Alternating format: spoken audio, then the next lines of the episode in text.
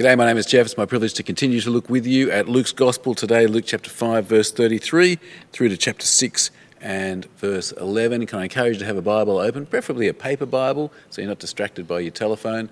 Have a Bible open. Let's have a read through this passage together, think about what it means and how it applies to us. Let's ask God to help us.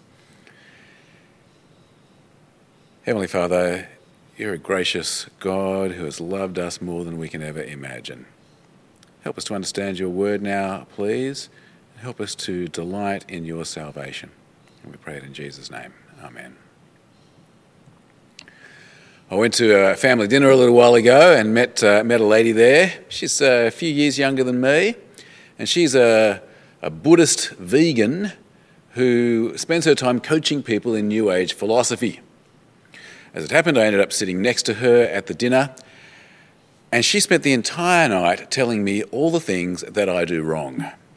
Um, I eat meat, I had a leather jacket on, I don't meditate, I don't do yoga exercises. Apparently, I don't even breathe properly. I mean, I thought after 53 years of breathing, I at least had that right.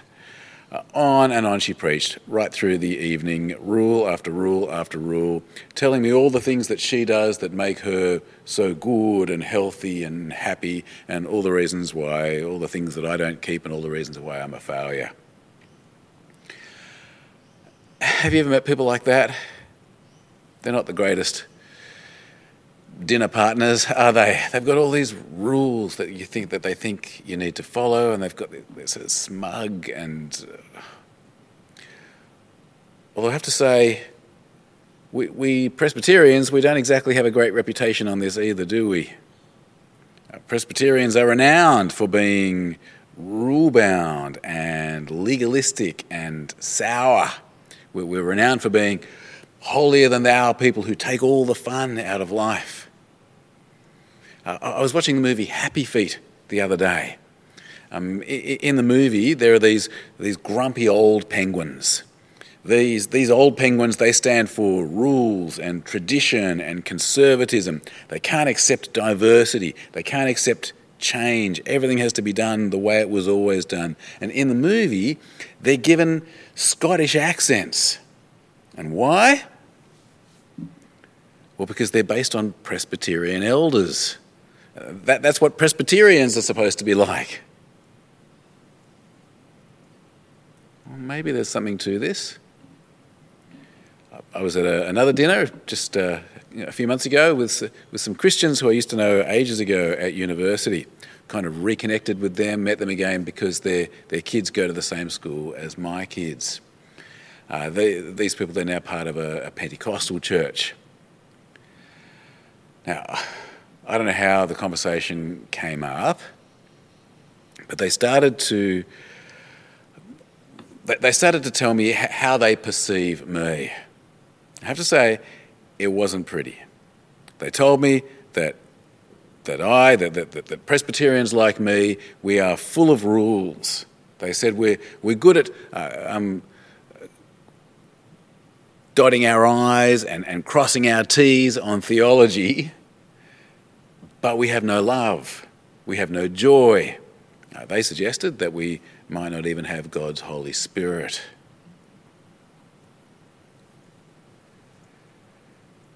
Do you think there could be anything to, uh, to what they're saying? Are we those stereotypical religious people? Strict, rule bound, smug, holier than thou?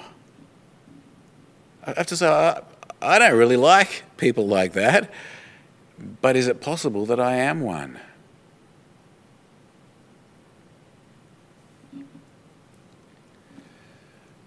Well, in Luke chapter 5 and verse 33, we're, uh, we're, we're dealing with Pharisees and teachers of the law again.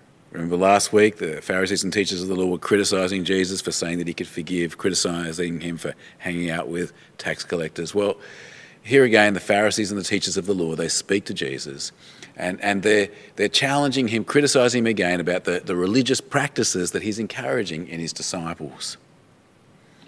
in first century Israel, the Pharisees and teachers of the law, they used to fast, um, go without food twice a week. On Mondays and Thursdays, they wouldn't eat anything.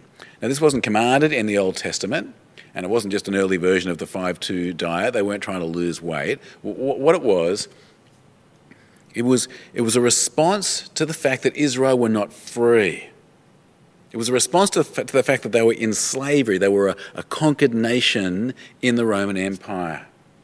The Pharisees would fast twice a week, Mondays and Thursdays, and they would pray for God to come and set them free from their slavery to the Roman Empire. They, they, they, would fast and they would pray that God would send the Messiah in the line of King David to defeat their enemies, to set them free, and to give them a secure place in the promised land.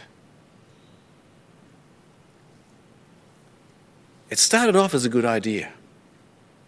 It started off as an appropriate response to Israel's situation. But soon enough, it became a kind of a, of a marker of righteousness. It became a, a religious expectation, a sign that if you did this fasting, you were one of the truly godly people. Now, you might remember Jesus makes a bit of a joke about it in the Sermon on the Mount. He talks about people who deliberately mark their faces and leave their hair unkempt on the days when they're fasting so that everyone knows that they're fasting, so that everyone will. Everyone will, will, will think how, how, how religious they are, how, how godly they are, how pious they are. The Pharisees and the teachers of the law, they fasted. Uh, so did the disciples of John the Baptist. John the Baptist, it seems, taught his disciples to fast and to pray, asking God to send the one who was promised, the, the one that John said would come after him. Uh, that, that, that, that, that God, they would fast and pray that God would send the promised one, the one who would save God's people. But Jesus' disciples didn't fast unlike the Pharisees and teachers of the law, unlike John's disciples, they would eat and drink every day that they could. They would go to parties at every opportunity that they could. Um, even with tax collectors and sinners, like we saw last week, they would happily eat and drink and party along with them. To the teachers of the law and the Pharisees, this didn't seem very religious. It didn't seem very pious. And so they asked Jesus about it. Luke chapter 5 and verse 33. Have a look with me. Luke chapter 5 and verse 33. They said to him, John's disciples often fast and pray, and so do the disciples of the Pharisees, but yours go on eating and drinking. Jesus answers with a bit of a parable. He talks about the, the, the wedding traditions of the day. When the groom arrived, his friends didn't fast. When the groom arrived, his friends would have a party. Verse 34 Jesus answered, Can you make the friends of the bridegroom fast while he is with them? What do you think Jesus means by this parable about the groom? Well, remember the context. The Jews were fasting and praying twice a week, asking God to send the Messiah asking God to, to send the one who would conquer their enemies and set them free, give them a secure place in the promised land. So, what's Jesus saying? What's this stuff about the, the, the bridegroom being with them? Well, Jesus is saying, He's saying, It's me, isn't He? Jesus is saying, He is the Messiah. He is the one who has come to save Israel and set them free. He is the one who's come to give Israel a secure place with God forever. He is with them. No need to fast and pray, asking for God to send him. Although it's interesting, Jesus hints that it's not all going to happen at once. He says that he's going to be taken away from them. His people won't get everything promised straight away. He, he, he, was with them at the time, but he would be taken away. And so he says that they, they will have stuff to fast and pray about. What he's referring to, of course, is the fact that he, he, he would die on the cross, rise again, go back to heaven, and, and that the salvation that he wins, the, the, the the, the bringing his people security in the promised land with God forever, that's not going to happen fully until he returns. So there, there will be a time for fasting, Jesus says, just not while he's with them. Verse 35 But the time will come when the bridegroom will be taken from them, In those days, they will fast. And Jesus now goes on, he goes on to compare the religion that he brings with that of the Pharisees. And he says, he says that he's bringing something new. He's bringing in a whole new way of being in relationship with God. And, and he says it's not going to match with the religion of the Pharisees. It's not going to fit in with them and with all their rules. Jesus compares it to um, trying to fix an old garment with a new one. The new one it won't match with the old garment. Or, or, or, he talks about trying to put new wine into brittle old wineskins. New wine needs to expand and ferment. Uh, you put into brittle old wineskins, it's not going to work. The, the, the new cannot be contained in the old. Verse 36, he told them this parable No one tears a piece out of a new garment to patch an old one. Otherwise, they'll have torn the new garment, and the patch from the new will not match the old. And no one pours new wine into old wineskins. Otherwise, the new wine will burst the skins, the wine will run out, and the wineskins will be ruined. No, new wine must be poured into new wineskins. The old can't contain the new. This, this new way that Jesus brings cannot be contained within the rules of Pharisaic religion. But Jesus knows this the Pharisees are very much invested in their old ways. They've got a lot at stake. They've worked hard. They've earned respect. They've earned status. They love their religious system with all its rules and regulations, and so they're not going to like Jesus' new way. Verse 39. And no one after drinking old wine wants the new, for they say the old is better. Jesus knew that his new way would cause promises, would, he knew that his new way would cause problems. He knew the Pharisees wouldn't like it. And now, in the next two scenes, we see that Jesus was exactly right.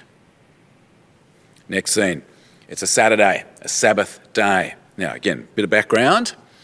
In the Old Testament, God had commanded Israel to rest on the Sabbath. He said, This is a day where I don't want you to do your job.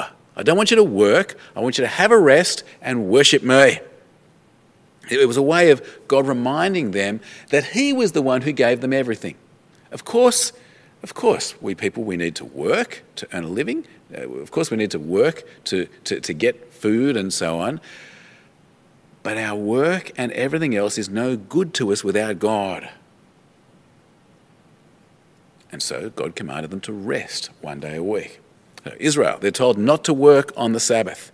The Pharisees, to their credit, they wanted to obey God's commands. And, and, and so, because they thought it was about rules, what they tried to do, they tried to work out exactly what it is that constitutes work. And they ended up with hundreds of different rules about it. And again, what started off as a good thing, take a day off, it became, again, a marker of how religious you are how you have to keep all of these rules so that everyone can see how pious you are. As we come into chapter 6, it's a Sabbath day. Jesus and his disciples, they're going for a walk, they come across a field, they see some nice grain there, they're hungry, and so they, they, they, they grab a few stalks, grab a few bits of grain, take the grain out of it, and, and eat them. Chapter 6 and verse 1.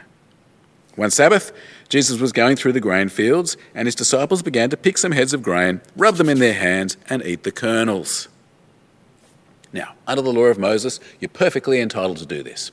It's not considered stealing, as long as you don't put it all in a bag and take off with it or something like that. It's fine to take a bit of, uh, uh, of food and eat it. Not considered stealing in the Old Testament. But the thing is, what the disciples were doing it, it, it, broke some of the Sabbath rules that the Pharisees had made up technically, there were four rules that the Pharisees had made up. If, if you're interested in this, um, there were rules against thre- um, rules against reaping, that's pulling it off. Rules against threshing, that's rubbing it. Rules against winnowing, and w- rules against preparing food. According to the Pharisees, you're not supposed to do any of this on the Sabbath.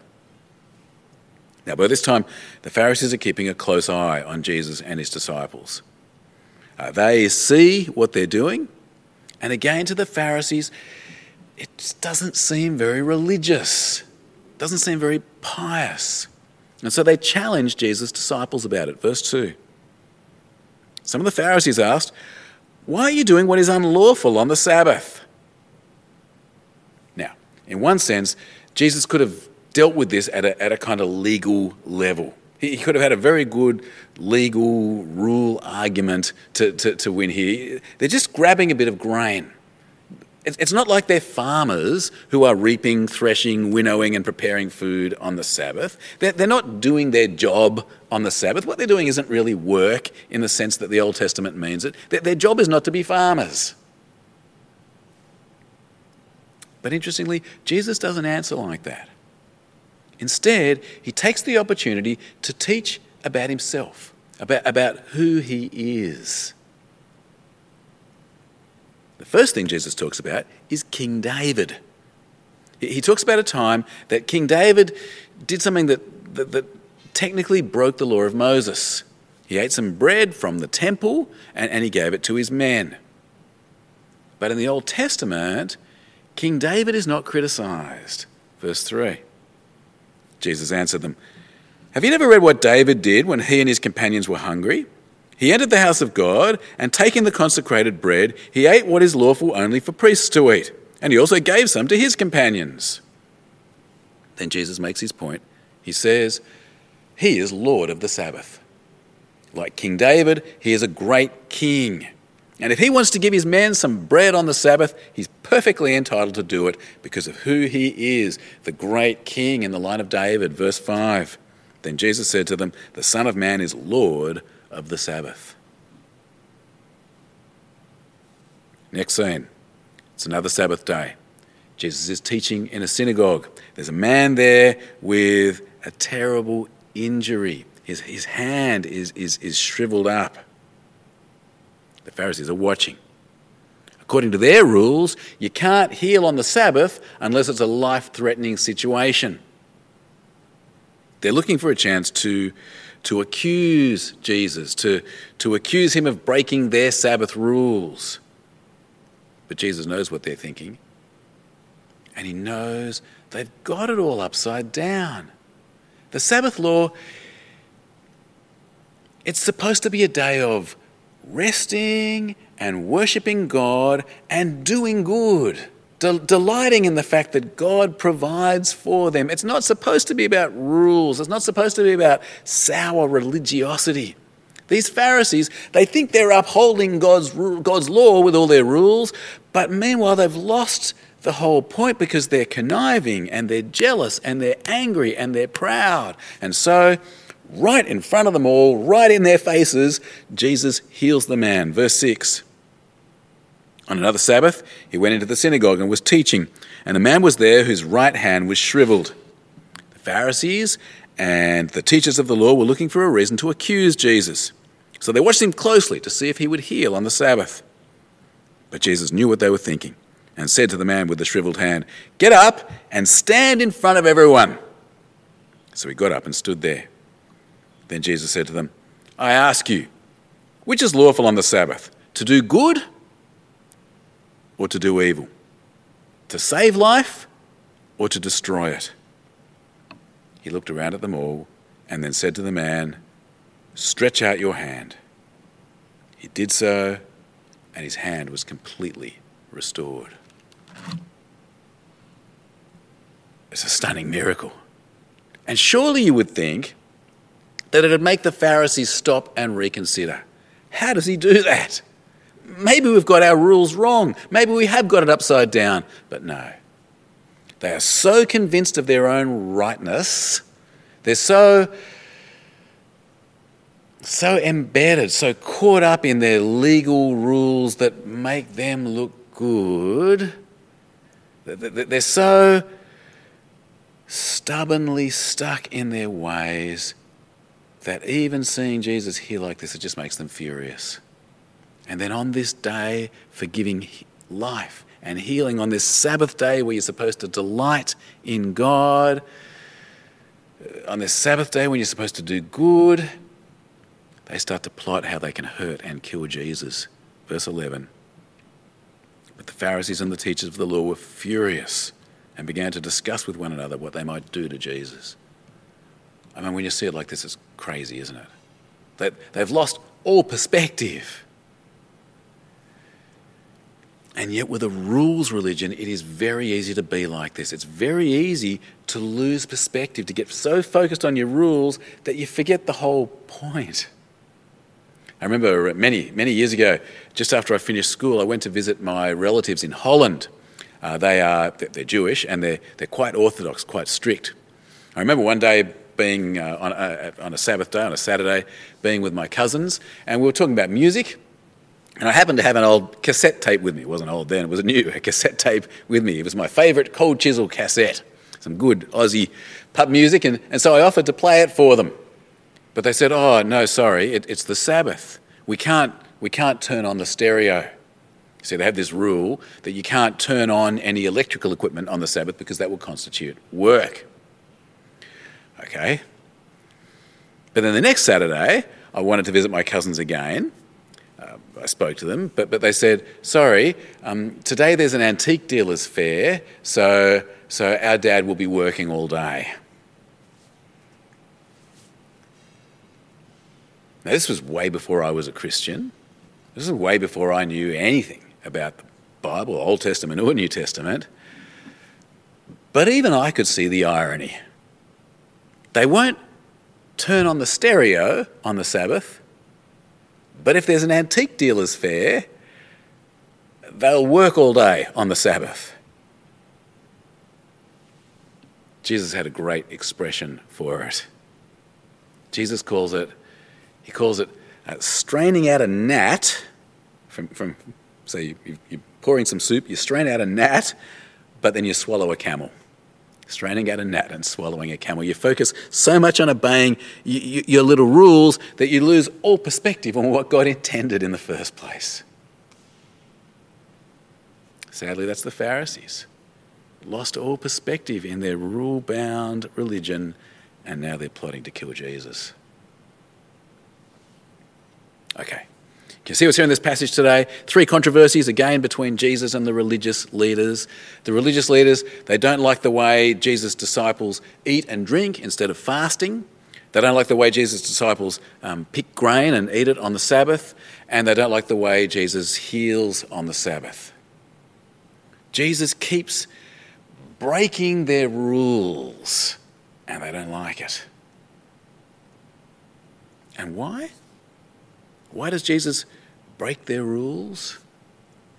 Well, he says, he says it's because he's come to bring something new. Jesus has come as the Messiah, the King in the line of David. He's come to graciously forgive his people and set them free. And so the religion that Jesus brings, it's about freedom and joy and love. He's bringing new wine. Actually, to use the Old Testament expression, he's bringing a new covenant. And it won't be. It can't be contained in the rule bound legalism of the religious leaders.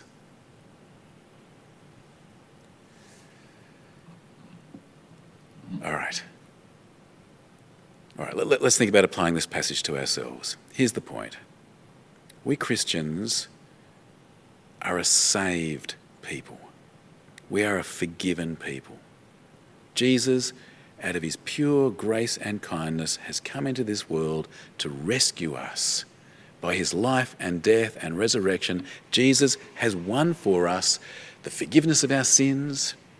Jesus has won for us a place in God's eternal kingdom. Jesus has brought in God's new covenant, where, as the prophet Jeremiah put it, God forgives our wickedness and remembers our sins no more. If you are a Christian, you are not saved because you keep rules. You are not forgiven because you keep rules. You are not accepted by God because you keep rules. You do not have a place in heaven because you keep rules. You're not better in God's sight because you keep rules. You are saved by the sheer grace of God. God is not some tiger dad who's constantly demanding that we, that we jump some new bar. God is not some, some, some harsh father who, who will only accept us if we meet his standards. No, no, God is a gracious father. God is a gracious father who in Christ has picked us up and brought us home. Friends, that should make a difference. It should make a difference to how we, to how we express our religion, so to speak. It should make a difference to how we feel, and it should make a difference to how we act. First, first, it should make us humble. There is no room for a forgiven sinner to be smug. There's no room for a forgiven sinner to be holier than thou. There's no room for looking down on the world as if we're better or smarter or more righteous. Now, of course, we should want to talk to other people about Jesus. Of course, we should want them to know what we know, but it should never be with any sense of superiority. We shouldn't be patronizing with people. We shouldn't be rude or angry about it. And, and we shouldn't be too quick to criticize or condemn the world as if we're somehow better than anyone else. We are wretched, hopeless, hell-bound sinners saved by the sheer grace and mercy of God in Jesus. We genuinely have nothing in ourselves to boast about it, uh, to, to, boast about. We genuinely have nothing in ourselves to make us feel superior to anyone else. It must surely cause us to be humble people. And then, second, being saved by grace, it should lead us to be grateful, joyful people. In Jesus, God has loved us. God has forgiven us. God has accepted us. God has given us a place in His eternal house. I don't, I don't, see how we can believe that and then have a religion which is sour and joyless. I don't see how we can believe that, but then be all fixated on rules and, and, and regulations. Now, of course, there is plenty to be sad about in this world. Jesus himself, he talks about fasting while we wait for the bridegroom to return, while he's been taken away from us. We shouldn't be silly, superficial, Pollyanna type Christians who, who ignore the tragedy of reality. But that said, we know the end of our story, don't we? And so we should have a deep joy. We are receiving, as the Apostle Peter says, the goal of our faith, the salvation of our souls. The, the Apostle Peter put it very well. He said, he said, Christians greatly rejoice, though now for a little while we have to suffer grief in all kinds of trials. There are things to be sad about. Reality is tragic now. But, and of course, as Christians, we will keep rules. In response to God's great love, in response to His gracious salvation, we should want to live our whole lives in a way that is pleasing to God. That will involve avoiding the things that God hates. It will involve doing the things that God wants. True Christians will, will keep rules. But can you see it?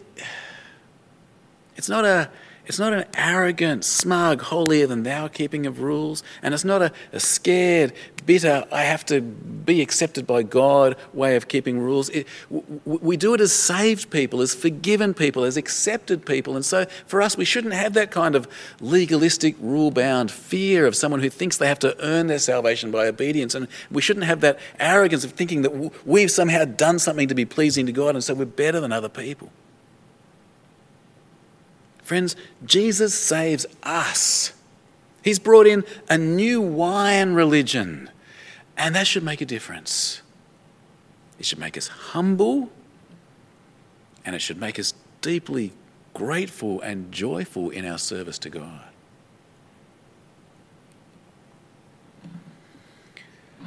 I've spent a fair bit of time thinking about that dinner that I had with those parents from the school, the, my uni friends who are Pentecostal Christians, those people who told me how grumpy and scary I am.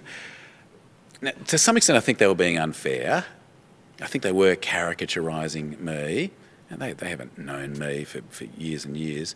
And I actually think they might, might have been a bit defensive because of some of the some of the ways that they ignore the clear teaching of the Bible, some of the compromises that they make with modern culture, particularly around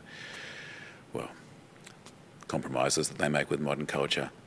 They didn't want to hear what I have to say. They were defensive, and so it was, it was easy to just characterize me as arrogant or whatever. But having said all that, I have been really challenged. I've been challenged to think about have I really grasped the, the vibe of Jesus' new wine religion? Am I recognizably humble? Am I recognizably joyful? Or am I still caught up in the arrogance or, or the fear of having a rule bound religion? I think it is a challenge, don't you? Something for us to pray about? Let's, let's do that now. Let's pray.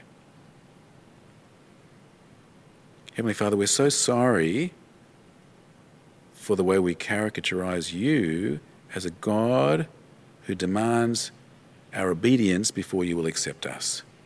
We're so sorry for the way that we forget about your grace to us in the Lord Jesus Christ and think that we somehow have to measure up by our own rule keeping. Sorry for the arrogance that that produces in us, making us think we're better than other people. Sorry for the fear and anxiety that produces in us as we, as we worry about whether we're good enough for you. Father, will you please work in us by your Spirit, grant us a, a, a deep understanding of this new wine religion that Jesus has brought, where he saves us, where you forgive our sins and remember our wickedness no more, where you transform us by your Spirit to be the people you want us to be. Father, help us in the light of this new way to be humble and, and to joyfully serve you. We pray it in Jesus' name. Amen.